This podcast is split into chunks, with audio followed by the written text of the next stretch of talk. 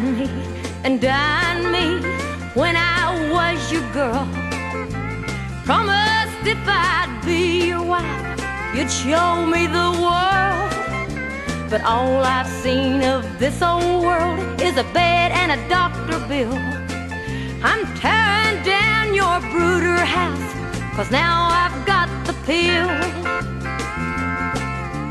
Hello, and welcome back to the American Writers 100 Pages at a Time podcast. And we are continuing through our series 20th Century Girls. Uh, we are opening up the second volume of the Library of America's collection of Mary McCarthy's fiction writings. Um, I'm thinking that there's a nice volume a third volume of her nonfiction writing coming at some point. Let's hope it does, because Mary McCarthy's great. She's wonderful, and I'm having a lot of fun jumping into her. I'm so glad I, I discovered her. Uh, you know, actually, it was kind of a random thing because I, I resubscribed temporarily for Library of America last year, and when I got back to America this summer, there was eight volumes waiting for me. Two of them were Mary McCarthy's, um, there's some other stuff too. In fact, one we're going to be looking at shortly. Maybe after this, maybe in a little while, will be Jane Bowles. Uh, a really interesting um, volume as well. Uh, similar period of time as Mary McCarthy, actually. So maybe it'll be good to look at them together. But anyways, in this episode, we'll be beginning our look at the group. This the group was published in 1963. Um, so far, it's the longest novel by Mary McCarthy we are going to be looking at. I think it's the longest uh, of any of her fiction books. A very, very important work, a very, very fairly well known book. It was adapted into a movie in 1966, a movie I have not seen, but I may uh, check it out. I haven't been very diligent in looking at the adaptations of the various works I have reviewed in this podcast, but there's always a chance that I'll have the time and energy and interest in, in doing some kind of movie reviews. Uh, we'll see um, about that. Uh, I think it's it's possible. And this, this one looks like something that might be worth checking out. So, what to say about the group for introduction? Well, this is a classic text in second wave feminism, and I've never heard of it before. But doing a little bit of background reading in it, I, I found it, in fact, was a very inspiring work. More so than any of Mary McCarthy's works we looked at before. This is a feminist work. This is rooted deeply in the issues that second wave feminism was dealing with.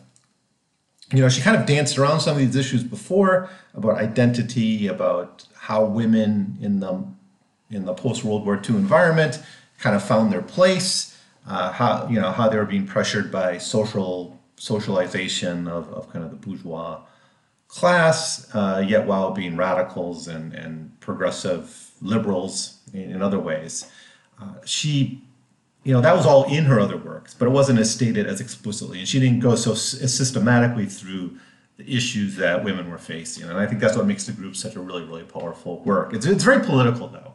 And I, that may be off-putting for some people but my feeling reading this is that if you ever run into someone who says well first wave feminism had its role like women needed political equality they needed the right to vote but those second wave feminists, those bra burning 1960s feminists, you know, they were going too far, right? Or, or that was not, like they somehow were betraying what feminism really about. That they went beyond the fight for political equality and started, you know, becoming what you might see on, online called feminazis or, or, or some grotesque term like that.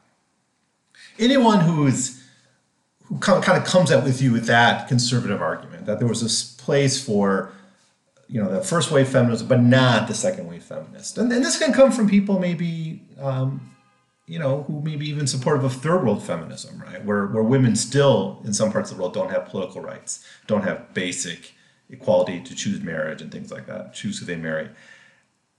You know, to, to say that there's something kind of bougie about second wave feminism, I, I would say to those critics of of that version of feminism and and you know, the feminism that's continued today, that's building off second wave feminism, still trying to address some of these issues, has to read this novel, or at least has to be told about the issues that this novel is dealing with. Because these are women who are educated, these are women who have jobs, these are women who who have the choice of marrying who they want, who have a degree of sexual freedom, but they're still pressured by so many things. Uh, that the institution of marriage is still very patriarchal. We've seen that before in like novels like A Charmed Life and The Company She Keeps where there's something kind of in some cases it's, it's, something more psychological something lacking some kind of feeling that there's a disconnect between a very traditional life uh, a married life and and kind of the education and the careerism that, that these women have earned. That's you know that's there. We have issues here birth control issues of, of women being just violently repressed by husbands. Women being institutionalized without their consent.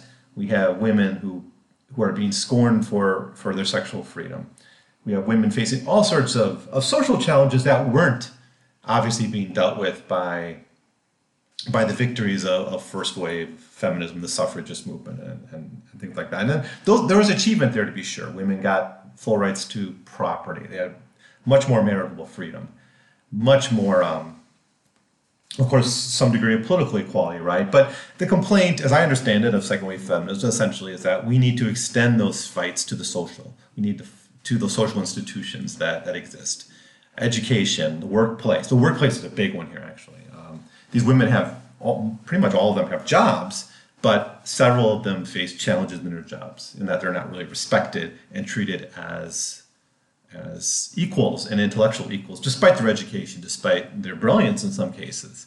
They're just sort of um, cast aside. Like the pressures of like caring for parents who might have health or mental health problems, the pressures of just raising a kid. These things are are all packed into this novel. And, and it, it is a much more political work than anything we've read before. Um, it carries on some themes like the socialism stuff that she's dealt with, like the radical women and facing a, a fairly patriarchal radical culture in America. We certainly saw that in, in the company she keeps with uh, the portrait of an artist as a Yale man. Here, I think this actually does a better job of it. Uh, now, this novel was written in 1963, but it's not set in 1963. It's set in 1933. So it's it's set kind of between, right smack dab in the middle between first and second wave feminism, right? Um, so these are women who benefited from those gains of, of the suffragists, but they're they're foreshadowing the, the issues that women in the 60s are going to, you know, demand attention to, such as access to birth control, sexual freedom, uh, such as uh, uh, equality on the job, uh, all these different social issues, the institutional issues that were on the backdrop of second wave feminism, and still, I think, not fully addressed, and still something that, that feminists talk about and think about and, and critique. I, I know there is kind of a third wave fem, feminism that has some new issues that are not addressed in this book, but this book is very complete. It even has issues of, of lesbianism, of, of the right to be asexual in a, in a, in a culture that's seen the liberated sexualized woman as, as kind of a um, what am I saying like a, a, target for the male gaze right like you know sexual liberty for women was a good thing for women but men, some men saw that as just or some men used that as an excuse to treat women more or less as you know sexual conquests, right? We see evidence of that in this novel as well. Really, really important work in all these ways, and I, I think the most relevant of of her works maybe for today. And, and I just think at the end of the day, this is a novel that people should read if they want an introduction to what second wave feminism was about and why it was necessary and why the cliche of like the bra burning uh, kind of uh, radical woman is, not entirely fair. That these were real life struggles, and none of these women are particularly political in feminist politics. None of these women are feminists in the sense that they're out there carrying signs or involved in feminist movements. Some are very political. Some are involved in the left, but they're still in this kind of class struggle era of the 1930s. So I think it's interesting she sets in the 30s. She could have said it in the 60s. She said other of her novels contemporary.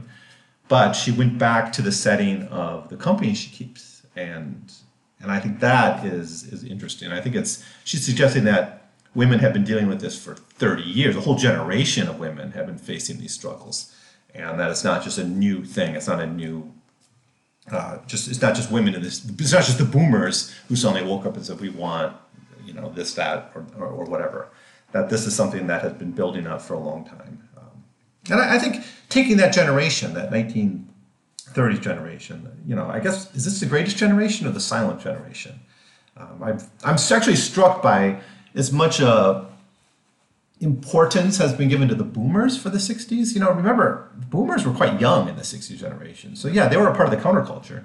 They were part, certainly the campus uprisings, certainly a lot of the the anti-Vietnam War movement that was led by that boomer generation. But so much of the leadership for the civil rights movement, for the new left, for the early gay liberation movement. That's like the silent generation and the greatest generation played a much bigger role in the leadership of those of those movements. So um, I think by setting it with her generation, I mean that's what Mary McCarthy does here. It's setting it with her generation, right? She graduated. Man, well, let me double check. Actually, I think she graduated in 1933. So she graduated the same year that the characters in the in the group graduated. So let me talk a bit about the structure of the novel, the group. Um, it's 15 chapters. It follows the story of eight women. Um, and these eight women are the group. They were basically buddies at Vassar College, and they all graduated in 1933. And it's it's a novel. It's kind of like an Arabian Tales kind of structure, uh, where you have some bookend events. It's a wedding and a funeral uh, that bookend the the story and it brings these women together. But largely, she spends the chapters in between exploring these women. Now, they interact a little bit. Some of them, you know, one is gone, one's in Europe for the entire novel, essentially.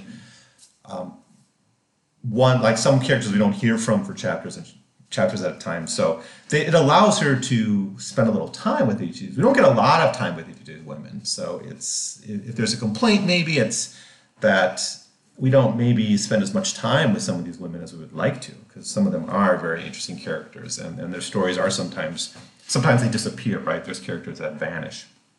Um, but yeah, that's that's the way it's addressed. So we, we got about two chapters roughly on average. I've been paying, I was paying attention I was taking notes. It's we got a bookend, and then we got about two chapters with each of these women, and some overlap. So some are present in three or more chapters but by and large, it's it's about two or one with each of these women, and I think it works. It doesn't have an overarching plot. It's kind of like the it's actually got less of a plot, I think, than the company she keeps. It's it's basically bookended, connected narratives uh, about the challenges these women face. The, the plot really is these women graduate in 1933 from Vassar College. They're all educated. They're all essentially career women. One one marries and just um, has kids, and that's her struggle. But the rest are out there. One is rich and doesn't really have to work, but pretty much they're all out there in the world, engaged in. You know, some are in very political jobs, some are in publishing, some are more working class jobs. So there's a diversity of careers that they pursue, but they're all in that. They're all professional, essentially women. They're all educated, and they all except one marry so they have some commonalities in their experiences, but they kind of have different struggles. And I think that's this structure works for her, just saying that these women aren't going to all have the same struggles. They're they're you know based on their background, their class background, the choices they make, into who they marry, the men they marry, how it affects their life. We see them facing different different crises. A very very great novel. Uh, just my overall review is a very very high recommendation even more so than the other Mary McCarthy novels. I think this is really, really a, a striking novel. And I, I, like its politics. I like its its unabashed political message at, at, a time when America was becoming increasingly politicized. Right? It, it's very much a '60s novel in that sense that it's it's dealing with social issues directly. So, anyways, um, how to go about this? I should I introduce all these women at once? yeah, maybe I'll just say a little bit about them because the first ch- chapter, it's actually a little bit hard to get into. That's maybe my own critique is we the novel opens up with this wedding. Kay Leiland Strong gets married. And and she kind of we think she's the main character, and in many ways she is the main character because her wedding and her funeral bookend the novel. And the most tragic experience in many ways is is Kay's. Not only does she die, she's institutionalized, she's brutalized by her husband, who is an adulterer. Um, cruel, basically, her adulterous, abusive husband plots with his lover to get Kay institutionalized at the end of the novel. And that leads directly to her death and, and the funeral, which is the capstone event. But she's gone for much of the novel. If, if you know, the middle chapters basically don't have Kay at all. She's introduced in the beginning and she shows up at the end again. But the whole middle, she's she's gone from it. So she doesn't really work as a main protagonist of the novel. The protagonist is the group, right? It's this group of, of Vassar graduates who all go in different directions. Um, so chapter one's a bit hard to get into because you're introduced to all these women. There's eight of them. There's actually a ninth named Norine, who's not really part of the group, but she's an important character in that she has an affair with one of their husbands. She's also a Vassar graduate from that year, um, but she's not like in the peer group so much. But they know her and they communicate with her and talk to her. So she's kind of floating around this this story, um, kind of as almost like a villain in a way. Although many of the villains in this story really are the men, to be to be blunt. Uh, not that this is a man-hating novel. There are decent men here, and but they're men of their culture. They're men of their time. They're men with certain prejudices. Even the radical leftist men are very much men of their time, and and there is this critique in the novel, to be sure, of of men who are radical on class issues. They may be communists, socialists, Trotskyites, whatever, but don't really see equality for women. And th- this was a common theme in 60s movements, right? If you've, there's a great book, and I forgot who wrote it, I'm sorry, uh, about Freedom Summer. I read it years and years ago, which of course the civil rights uh, era voting drive, mostly by Northern liberals and college students who went to the South to organize voters. I think that was in 1963, actually. And this is actually key in the feminist movement because many of these women found that their role in Freedom Summer wasn't equal to the male leaders and often they see they felt that they were around just to be sexual partners for these male leaders or the male activists, or they were given shitty jobs. They were given they were uh, you know, mistreated in some ways, or not respected. Not you know, it's the same way how feminists in the abolitionist movement felt they weren't treated as equals, and they felt betrayed by the Fifteenth Amendment, which expanded voting rights to black people but not to women. Um, ex, you know, exclusively you know, like directly excluding women from, from the vote, which is something the original Constitution didn't quite do. It kind of left it open who could vote. But the first time you had clear voting rights established in the Constitution, in the 15th Amendment, it excluded women. And that was something some of the, a lot of women activists and women abolitionists were pissed off about, and that led them to, to the suffragist movement after the Civil War. People like Elizabeth Cady Stanton and Susan B. Anthony were part of that group, right, who were, uh, you know, there's a kind of that break in the feminist movement between those who supported the 15th Amendment and those who thought it was a betrayal of women's contributions. So it's kind of a very similar pattern where women felt neglected within social movements that they're part of, which weren't explicitly feminist to begin with, but you know led to their consciousness as as women, as somewhat oppressed women in the year in the in, you know through that struggle. And that, that's certainly her some of her critique here of the left. So anyways um, yeah let's look at chapter one and briefly introduce these women. We're going to get to know them as they become prominent members of the story of course. Okay so as the the novel opens we're introduced to kay leiland strong who is marrying this man harald petersen. Their marriage is taken in new york. It's after their graduation. And it's it's again, it's a way for them to introduce this gang, this group, the group, not the gang, but you know, the group, the protagonist of the story in many ways. Uh, now, Harald works in theaters, and he's kind of like a producer of theaters, and he's not a very, he doesn't have like a real steady job. He, he kind of goes here and there. He's kind of a, a wanderer, a bit of a, not a serious career man, not, you know, but he's an intellectual, and he's you know, theater is kind of big at the time. Um, Kay is kind of cynical about love, and she sort of sees love as an illusion, and, and this is talked about a little bit in her, you know, when she we, we get some background on why she chose to marry and things. Now she works at Macy's, and because of their careers and because of their basically, I think it's kind of, they're kind of tight for money, they don't have a honeymoon, right? Now, we there's a lot of details here about about the wedding itself. But mostly this chapter is introducing these, these women. Um, so let's go through them a bit. Um, the first, well, not, not the, the, first I'm going to talk about besides for Kay is, is Dottie Renfrew. Because she's kind of a prominent, she's like the first character we really get to know quite well in, in the novel in the first few chapters. Uh, she's like a welfare worker. That's her career path. They all have slightly different career. They all actually have very different career paths, which is, I think, a, an important element of this. That what, however united this group is, they're all very, very different and distinct, distinct um, characters. There was something here for for many different women to to find appealing about these characters. There's something you know, by choosing eight, it, it's a bit a lot. It's quite a lot, and it means we don't get to spend a lot of time with them. But that diversity, I think, helps with the story.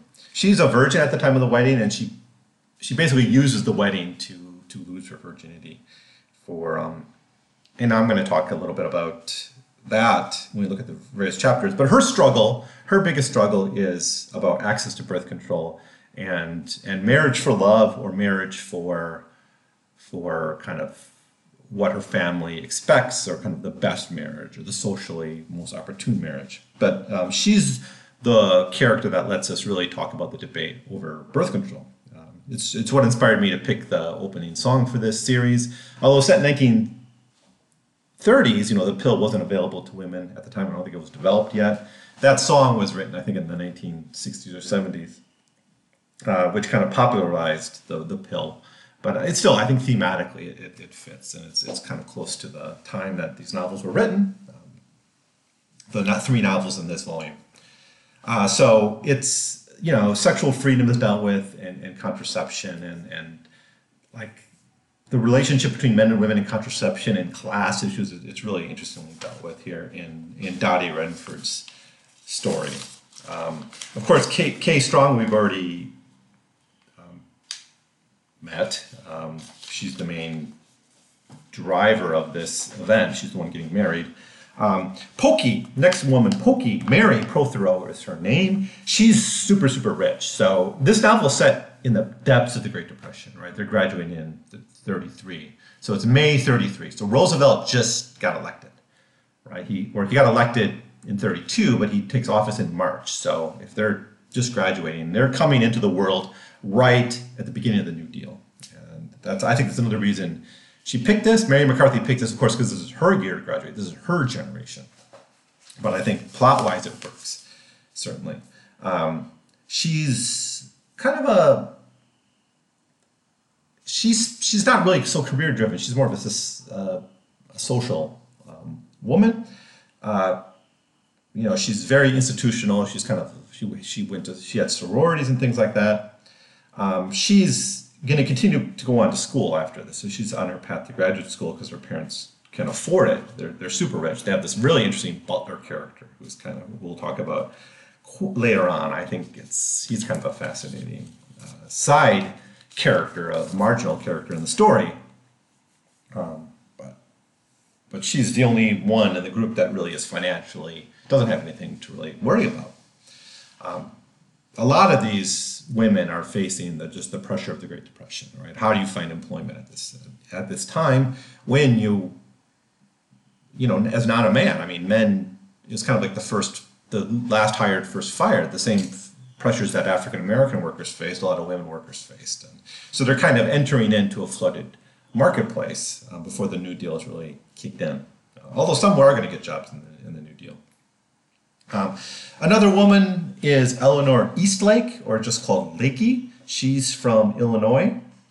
Um, she we don't actually see much of throughout the whole novel. She just sort of shows up in the beginning and the end.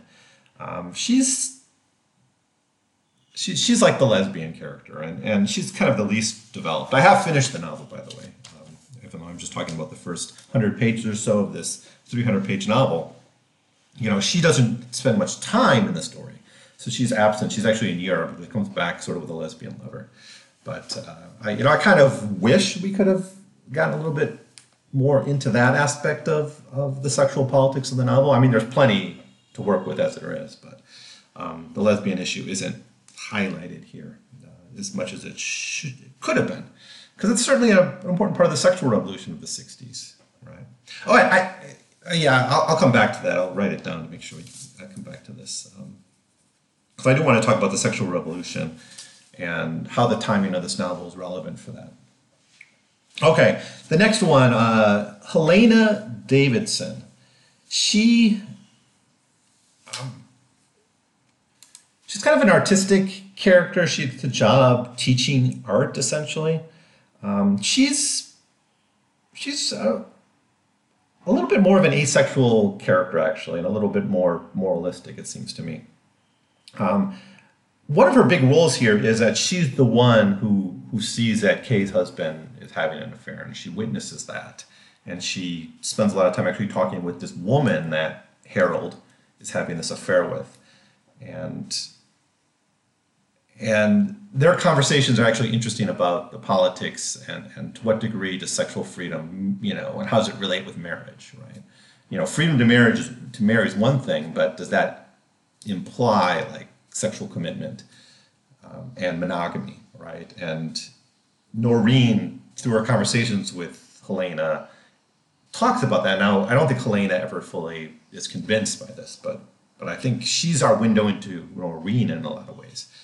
So, um, yeah, she, she, she ends up kind of becoming an artist of, of sorts and moving into um, that, that career. Uh, next, Priss. Priss Hartstone. Uh, she's the new dealer in the group. She takes a job, a big supporter of FDR you know, remember they're graduating right when FDR just took office, and she ends up getting a job with the NRA, which was uh, one of the less successful New Deal programs. You know, but kind of the first wave New Deal programs. If you studied your New Deal history, there was like the the effort that was more of a compromise with capitalism early on, and then when that didn't work to to resolve the depression, things like programs like the NRA, then you see the shift to the Wagner Act, Social Security Act, the WPA. You know, I won't say radical, communists wouldn't have called them radical programs, but certainly going much farther than, than he initially wanted to. Um, she, her character is our, our main window into kind of like motherhood. She has a kid pretty early in the story, and there's a real lot of interesting politics here about breastfeeding. And I think that's her big issue is, is the right to or the duty to breastfeed You know, because at this time, I didn't even know this, that breastfeeding wasn't that popular in the 30s. More people are using formula. Her husband wants her to breastfeed, but it's very troublesome for her. It's kind of an extra burden put on her by her husband to breastfeed, and she has a lot of trouble nursing her kid. She has to go to the doctor, and the doctor's like, why don't you just use the formula? But the husband wants her to. So there's this kind of family pressure to by the husband to to do this progressive thing. And I think that's something a lot of women face today, like this, you know, attachment parenting or breastfeeding or cloth diapers. You know, like we did cloth diapers with with our kid, you know, but at the time, I don't know if it, I, I didn't see it as a burden, but I can think now how some of these pressures to be ecological or to be progressive or to breastfeed. For some women, it's you know it's a choice, right? There's no right or wrong way to to feed one's child, right? That's the solution to this it, it's a choice, but that's not a choice for, for Priss. Priss is basically being pushed into the worst um, possible way of taking care of her kid, and it's you know it is it is what it is, but it's it's rather a tragic story in her case. Just the just the the, the double shift, right? Work and and and children. I think she's the first to have a child, um, or the only one we really meet that that, that, their child is a major plot point in the story. Um, next, Polly, and no, let's let's do Libby first because we actually meet her first in, in more detail. Libby MacAusland is uh, a graduate who st- studied English and Italian, and she wants to become a publisher. And her big challenge is going to be equality in the workplace. And she gets a job with a radical publisher, uh, a guy named Gus Leroy. He's a communist, a Stalinist, yet he, he doesn't see women as as, as equals. Now, actually, this guy, Gus Leroy, had, plays a major role in two characters' lives. So I'll jump to the second woman, uh, Polly Andrew. She's, she, I think she has the best story, it seems to me. I, I liked her story the most. She ends up having this affair with Gus Leroy, um, and and that doesn't quite work out because Gus Leroy is, is kind of got psychological problems, and her dad had psychological problems, and it's, it's just some interesting back and forth about that. But eventually, that affair falls apart, and Libby's kind of connected to the story through through Gus Leroy. But what happens is her father, who's essentially got manic depressive, I don't know if it's right. Yeah, I think the, we, it actually is stated in the text that it's a recently kind of identified disorder at the time. Before it was called something else. Um, but her father has to kind of like live with her because her mother kicks out her father and they, they're getting divorced. And so he has to live with her, and that's an extra pressure on her. And they end up not being able to find ways to make ends meet. And there's a lot, you know, she's more working class. Their family was hurt by the Depression. They didn't have much money. Her father becomes a radical communist. There's a lot of communists in her circle, in her building. And he becomes a Trotskyite and, and and basically he's not really able he's actually a burden on her because he's a manic depressive and it's like spends all the, all the money and it's just how family i think the theme here in part is how family can be a burden right we never chose who our family was right and and family can there's a, like it's, a, it's almost like a meta issue here is how the values of the old generation continue to be a burden on the young that's certainly something that people in the 60s dealt with, right? If you've watched that movie, uh, Guess Who's Coming to Dinner, there's a great scene where Sidney Poitier confronts his father and says, We will never be free until you get off our back. And what he means there is like, your values aren't our values. And you owe us a life. We don't owe you commitment to your way of life. And you're, you know, we don't owe you anything, essentially, it's the argument. And I, I think it's true. I think children don't owe their parents anything because children didn't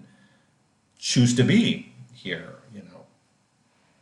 Entirely the the parents' choice to have them. So yeah, I, I, think that like I am in like people where I live in China all think you owe your parents so much. You owe them loyalty and you have to follow their orders and you owe them care and life and that's a cultural thing. But I, I just think it's morally wrong. I, I, don't see how the logic pans out because it's it's totally a you didn't you didn't sign up for it so she faces this pressure, and it's very direct in the novel because it's a financial burden and a psychological burden on her to have her father just show up one day and say, "I got to live with you," because mom kicked me out.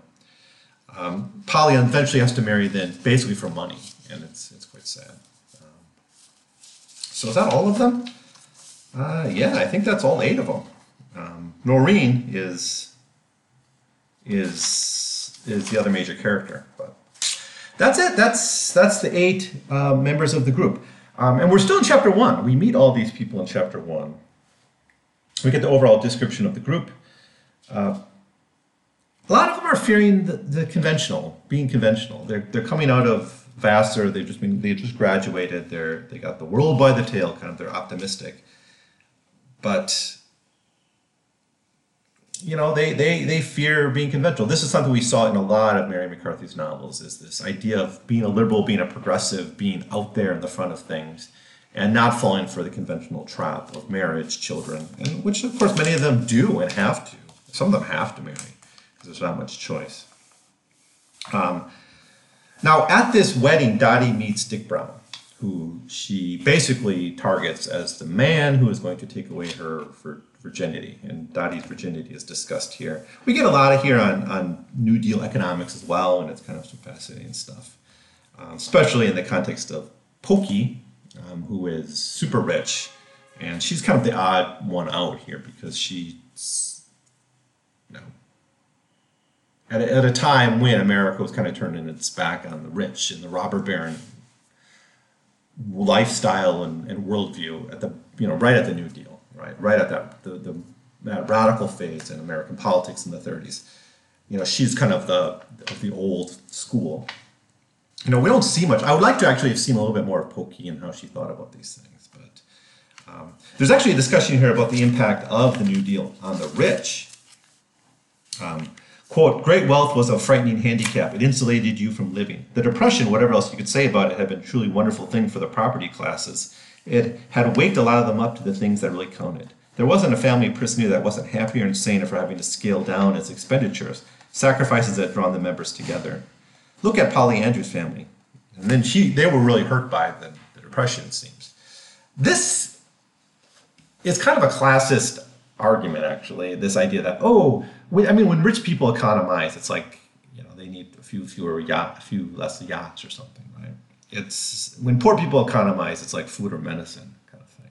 And that's not an equal position. And for someone who's more well off to look at the poor and say, oh, everyone's better off if they live simpler lives. Well, when you're poor or the working poor, living a simpler life might mean it's not like, you know, you you have a few fewer servants or something. It's like, you know, we have to move into a smaller apartment or you know take on extra work or, or something like that. It's it's a very different standard, and that's a very elitist um, view. And I, I, think that's you know when you see how wealthy the Prothero, I I think they buy her a. She has like a private jet, a, not a private, a private plane. It wouldn't have been a jet those days, but a private plane, so she can get, so she can commute to college. It's it's it's kind of grotesque how wealthy they are. But anyways, chapter one's our introduction to the group. Now, I wanted to say something about the sexual revolution and its significance. Um, when I think about the sexual revolution of the 60s, I, I, think of Helen Gurley Brown's Sex in a Single Girl, or I think about the Kinsey reports as kind of touchstone texts. And I think they kind of go together, although the Kinsey reports were much earlier. I think the Kinsey reports were like in the 40s, right? And Sex and the Single Girl was early 60s. But both were confessionals. And that, that's something, of course, Mary McCarthy is interested in. We saw it in, in the company she keeps. But both are confessional texts. Now, Sex and the Single Girl is important because it is a woman who lost her virginity at a young age, had a lot of lovers, being honest and just, you know, celebrating her own life, not being shameful. It's not a morality tale. It's like, this is what I did, and I'm, I don't even want to say proud, just, this is what I did. And now, since that, there's been a lot of these sexual confessional novels that, that have that characteristic of just being honest about who they are. And I think that's a radical thing in a way. And, and I think a lot of what the sexual revolution was, was not that people were doing things they weren't doing before. It's that they were being honest about that, right? It's not like, like college students were always having sex. But what happened in the sexual revolution was college students stood up and said, we have a right to have access to birth control on campus. So the Austin group. I think the Austin Students Group for Sexual Freedom was one major group that was pushing for contraception on campus. Not because they wanted to do something they weren't already doing, it's just they wanted that right to be sexually active to be recognized by the campus, right? And I think Helen Gurley Brown was, was important in that. And I think the Kinsey reports were too, because you know what Kinsey did was essentially ask people, what have you done? and ask it in a scientific way. And he, his achievement, whatever you want to say about his goals or what he was involved with, I know there's a lot of controversy about Kinsey, but what he did is he got people to confess their sexual histories. And then that allowed him then to report on that. And what he found was people were engaged in all sorts of sexuality outside of marriage. And that, that's, that's what the Kinsey report showed. You know, you had a book about the men and a book about the women, and they showed the same thing essentially that people were engaged in a lot of sexuality outside of marriage premarital sex extramarital affairs right sex with prostitutes whatever it would be right it's confessional at the end of the day right and what i like about this book in a way is it's not set in the 60s it's not saying oh we're sexually liberated women of the sexual revolution and we're, we're going to do all these things and we got the pill no these are they don't have the pill right actually birth control is a big concern of some of these women it's set in the 30s so it's in a sense, it's saying there's nothing new here. You know, Helen Gurley Brown, I think she was already in her like 30s or 40s when she wrote that book. She, she talked about things she was doing back in the 30s and 40s. It's, you know, that is, I think, you know, the sexual revolution is here, even though it's set in the 30s. It, it, didn't have to be set in the 60s to be about that because Mary McCarthy is saying we were doing these things in our youth and and, we're and and what's going on now, what young people are doing now, and what's being advertised and, and proclaimed and, and being talked about in books like the the what is it the the art of sex or whatever who is it who, who wrote that book you know anyways just the popular discussion about sexuality and, and the legal barriers being broken down the right to have access to the pill the, the right um, the, the gay liberation movement all these things were coming after decades of people doing these stuff but being more silent about it all right? Or talking personally about it right? These women talk about sex amongst themselves. So it's that's my feeling. Wow, this is why this is a novel, the sexual revolution, even though it's not set in in the '60s and the in the '70s. All right, um, I've already got 40 minutes, and I've only talked about the first chapter. So let me quickly just talk about the other some of the other issues in the first five chapters of this book, and uh, maybe I'll just have to push some of the conversation to the next chapter. It took me so long just to lay out what I think the importance of this book is. Anyways, chapter two. Chapter two is mostly about Dottie's um, beginning, losing her virginity to this guy, Dick Brown. Um, she is, you know, she kind of picked him out as a good guy, and she sort of falls, she falls in love with him, right? Because um, it's, it's not the only time they, they have sex, but it is basically on that, that wedding night, Kitty's wedding night. It's, it's she picks him he's very kind. He's a good guy. I mean, there's he's he's not a bad guy in any compared to some of the other men of this novel. Certainly, he's he's one of the better ones. Um, she does have fear of pregnancy, and she talks about it. So her story is going to be about access to birth control, and to a lesser degree, marriage for love versus marriage for need or social convention. And a couple of these women marry, you know, essentially because they have to marry this person. So, what does it mean to have the freedom to choose who you marry when you don't have the social freedom to choose who you can marry? I guess that's kind of what Mary is saying here. Um, he he come he comes on her. He doesn't come inside her. So he uses coitus interruptus, but he does talk to her and says like, we need to if we're going to keep doing this, you're going to have to have birth control, right? And, and it's a conversation in a later chapter about the class and the politics of all this. Um, but another thing they talk about after they they make love is is kind of the the right to sexual pleasure, which is which is key because he says to her like you you you came you orgasmed and I think she's a little bit she doesn't really she's a virgin so it's not entirely clear to her it seems but um, they they talk pretty openly about the right of women to experience sexual pleasure and he feels it's part of men's duty to provide that, which is great. I think um, a good conversation to have, right? Because I think that's part of the sexual revolution too. Um, is you know the right to not the right to get laid, right? Not the right to have sex. That certainly doesn't exist, but the right to to have a fulfilling sex life if it's possible, right? And that that involves doctors. That involves physicians talking about impotence that involves doctors prescribing birth control to women who want to have access to it. It's it's all those things, right? And it's it's about the relationship between men and women, right? Women aren't there just to be the for the pleasure of men. Um, things we take for granted now, hopefully, maybe not everyone. Certainly not the case here, I think, in China where I am. But um, you know, a lot of things we take for granted. Like you, you can go to the doctor and get pills that cure your erectile dysfunction. That's super new. Not only the, the technology, but before the 70s, doctors didn't think it was worthwhile to deal with that. You know, you just get old, right? And and you lose that part of your life, right? The reason older people can have fulfilling sex lives is because doctors now think it's a worthwhile use of resources to ensure that. That is an important achievement of the sexual revolution, right? It's talked about in this novel through like you know, the conversation with doctors here is really key for several characters, actually. Um, but anyways, that, that, that's chapter, chapter two is mostly this, this tryst, this initial tryst between the two.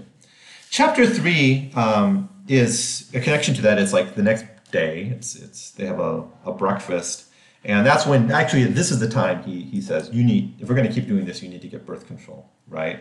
He also has a philosophy of affairs that he gives to her um, which is kind of interesting. There's like class issues played with here, like, um, and later on when she seeks out birth control, this is carried on with some of the other people she talks to, like this idea that rich men or middle class people, middle class women are expected to take care of the birth control themselves, but working class men who sleep around buy the condoms, right? So birth control is for them. And this seemed to be a class, it's presented as a class issue very directly. That working class men bring condoms to their trysts, but middle class women, you know, should seek out their own birth control. It shouldn't be paid for by the men. It's kind of a weird thing, I think. It's it's kind of oddly presented, and it, maybe it's true. Maybe it's an accurate description of how things were in the 30s. I see no reason not to not to believe that. But um, at the same time, when Kay and Dottie have a conversation about that, and Kay's in the story at this time, when she's still happily married to Harald, they have a discussion of birth control, and Harald's very open about it. It's, it's kind of Harald's presented here as kind of an open, progressive kind of guy, openly talking about birth control with Kay and Dottie. Um, in fact, they think him asking Dottie to get birth control is a sign of, of David's commitment to her. Right? He wouldn't ask her if he wasn't interested in seeing her again. Right? But the class stuff with birth control is what really struck me. Um, here, I'll just read it. Maybe you can maybe you can get a sense of it better if I just read it. Um, all right, that was Harald's verdict too. Riding on the top of the Fifth Avenue bus on the way to the doctor's office, Kay repeated to Dottie what Harald had said of the etiquette of contraception, which, as he explained it, was like any other etiquette, the code of manners rising out of social realities. You were to look at it in terms of economics. No man of honor, which Dick in Harald's opinion was, would expect a girl to put up the doctor's fee plus the price of the pessary and the jelly and the douchebag unless he planned to sleep with her long enough for her to recover her investment. Of that, Dottie could rest assured. A man out for casual affairs found it simpler to buy Trojans by the dozen, even though it decreased his own pleasure. That way, he was not tied to the girl. The lower classes, for instance, almost never transferred the burden of contraception to the woman. This was the discovery of the middle class. A working man was either indifferent to the dangers of con- conception or he mistrusted the girl too much to leave the matter to her hands. This mistrust, Harald said, was the was deep in the male nature, made even middle class and professional men wary of sending a girl for a pessary. Pessary, that's like a diaphragm, I think. Some kind of. So she's getting fitted for something, so it's like a plug or a diaphragm or something. Anyways, fascinating stuff, I think. Um, yeah, who controls birth control? The stigma of it. Um, now, there is some Mary's Mary McCarthy's so great here because she even connects the whole discussion of birth control to issues of eugenics, issues of Malthusian thinking, all of which were there in the early 20th century, right? Course, the peak of neo-Malthusian thinking may have been Paul Ehrlich's The Population Bomb of 1962, but the whole world has kind of engaged in this conversation of, of you know, growing population and what's the impact of that going to be. And we see the rise of eugenics. Eugenics had its heyday in the early 20th century, of course. And of course, Margaret Sanger famously was interested in eugenical thinking, even as she was promoting access to birth control for women.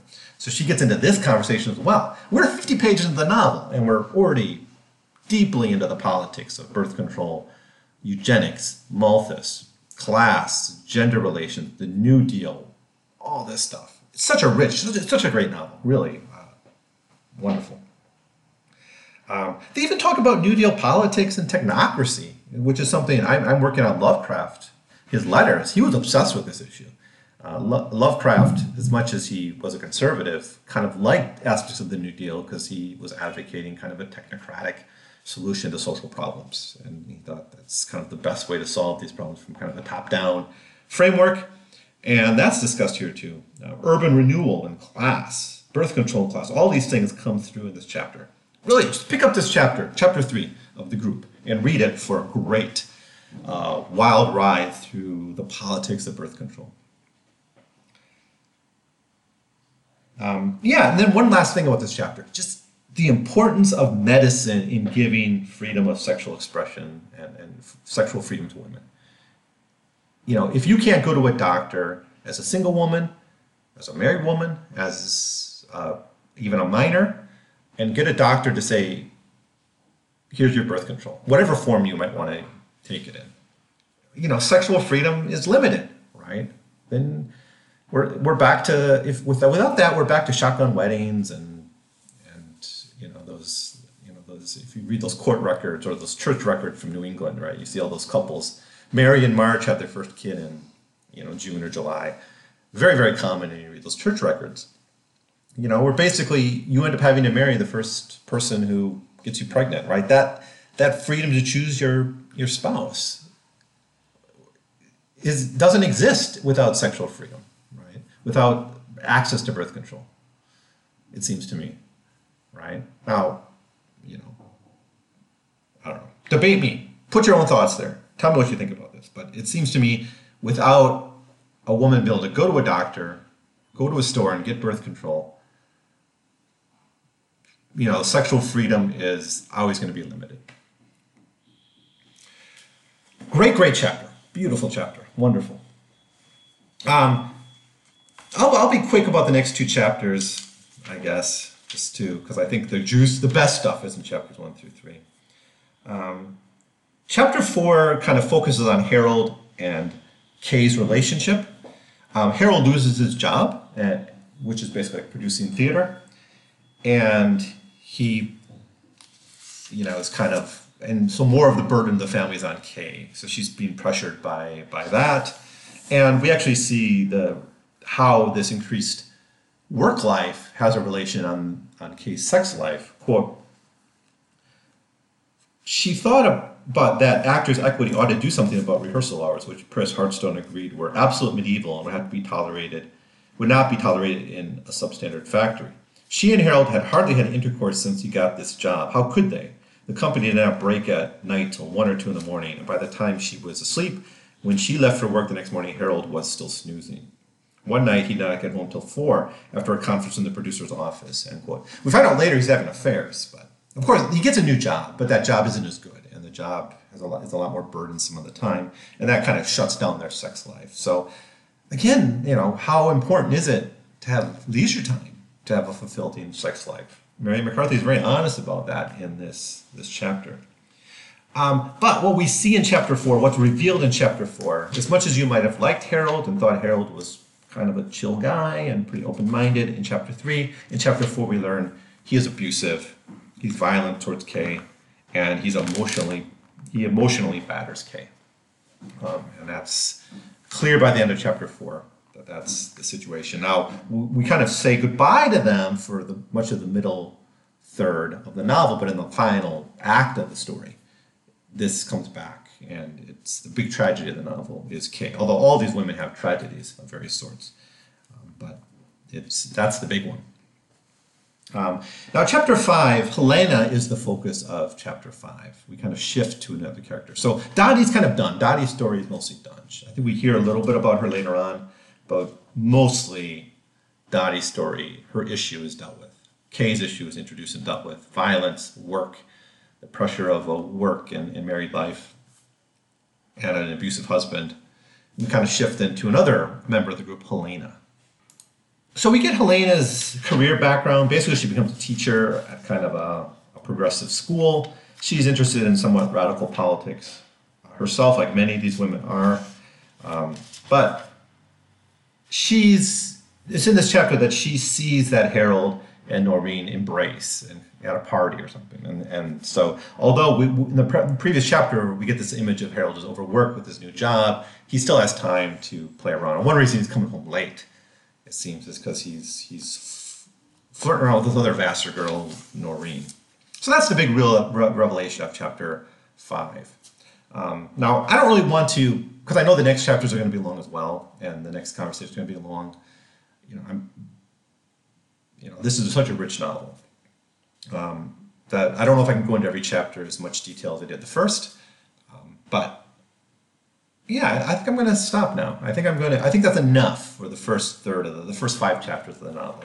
In the next episode, I'll look at chapters six through through ten. Maybe come back to some of these issues that were in the previous chapters and then in the final one, I'll look at I'll look at the final five chapters of the story. Again, this novel is, is kind of cobbled together these different stories that are kind of woven together quite brilliantly with overlapping characters. Um, so we see here how Helena and Norine and Kay are connected, Dottie and Kay are connected through their conversations about birth control. You know, but it's it's it's kind of they're all woven together, but they all have their individual narratives. It's quite well done, I think. I think it's this could have been a, a, series of short stories, right? Eight short stories about women, and that could have been an interesting story. But she weaves them together. You know, it's I was thinking like Arabian Nights kind of story where you have it's bookended, but it is woven together better than a, a structure like Arabian Nights. But anyways, I like I love this novel. So good, so good. So um, highly, highly recommended. But I have a lot more to say about the group, and I'll do it in the next two chapters. So let me know what you think about any of these issues discussed. Uh, second wave feminism, birth control, uh, marriage, sexual freedom, uh, you know how important it was that women had career opportunities, the Great Depression, the politics of the Great Depression, any of these issues. If you have anything to say, if you've read the group, saw the movie, want to comment below, please, please do that. I would love to hear from you. So that, but that's going to be it for now. Uh, if you do have comments, you can leave them below on Podbean. Uh, leave a review on iTunes. That'd be great if you had the time to do that. Help me out a little with that. Or send me an email at 100pagescast at gmail.com. Um, yeah, that's it. Thanks for listening. I'll see you next time when I continue with, by, in, by looking at the group, chapters 6 through 10. Uh, thanks. Yeah, I'm making up for all those years since I've got the pill.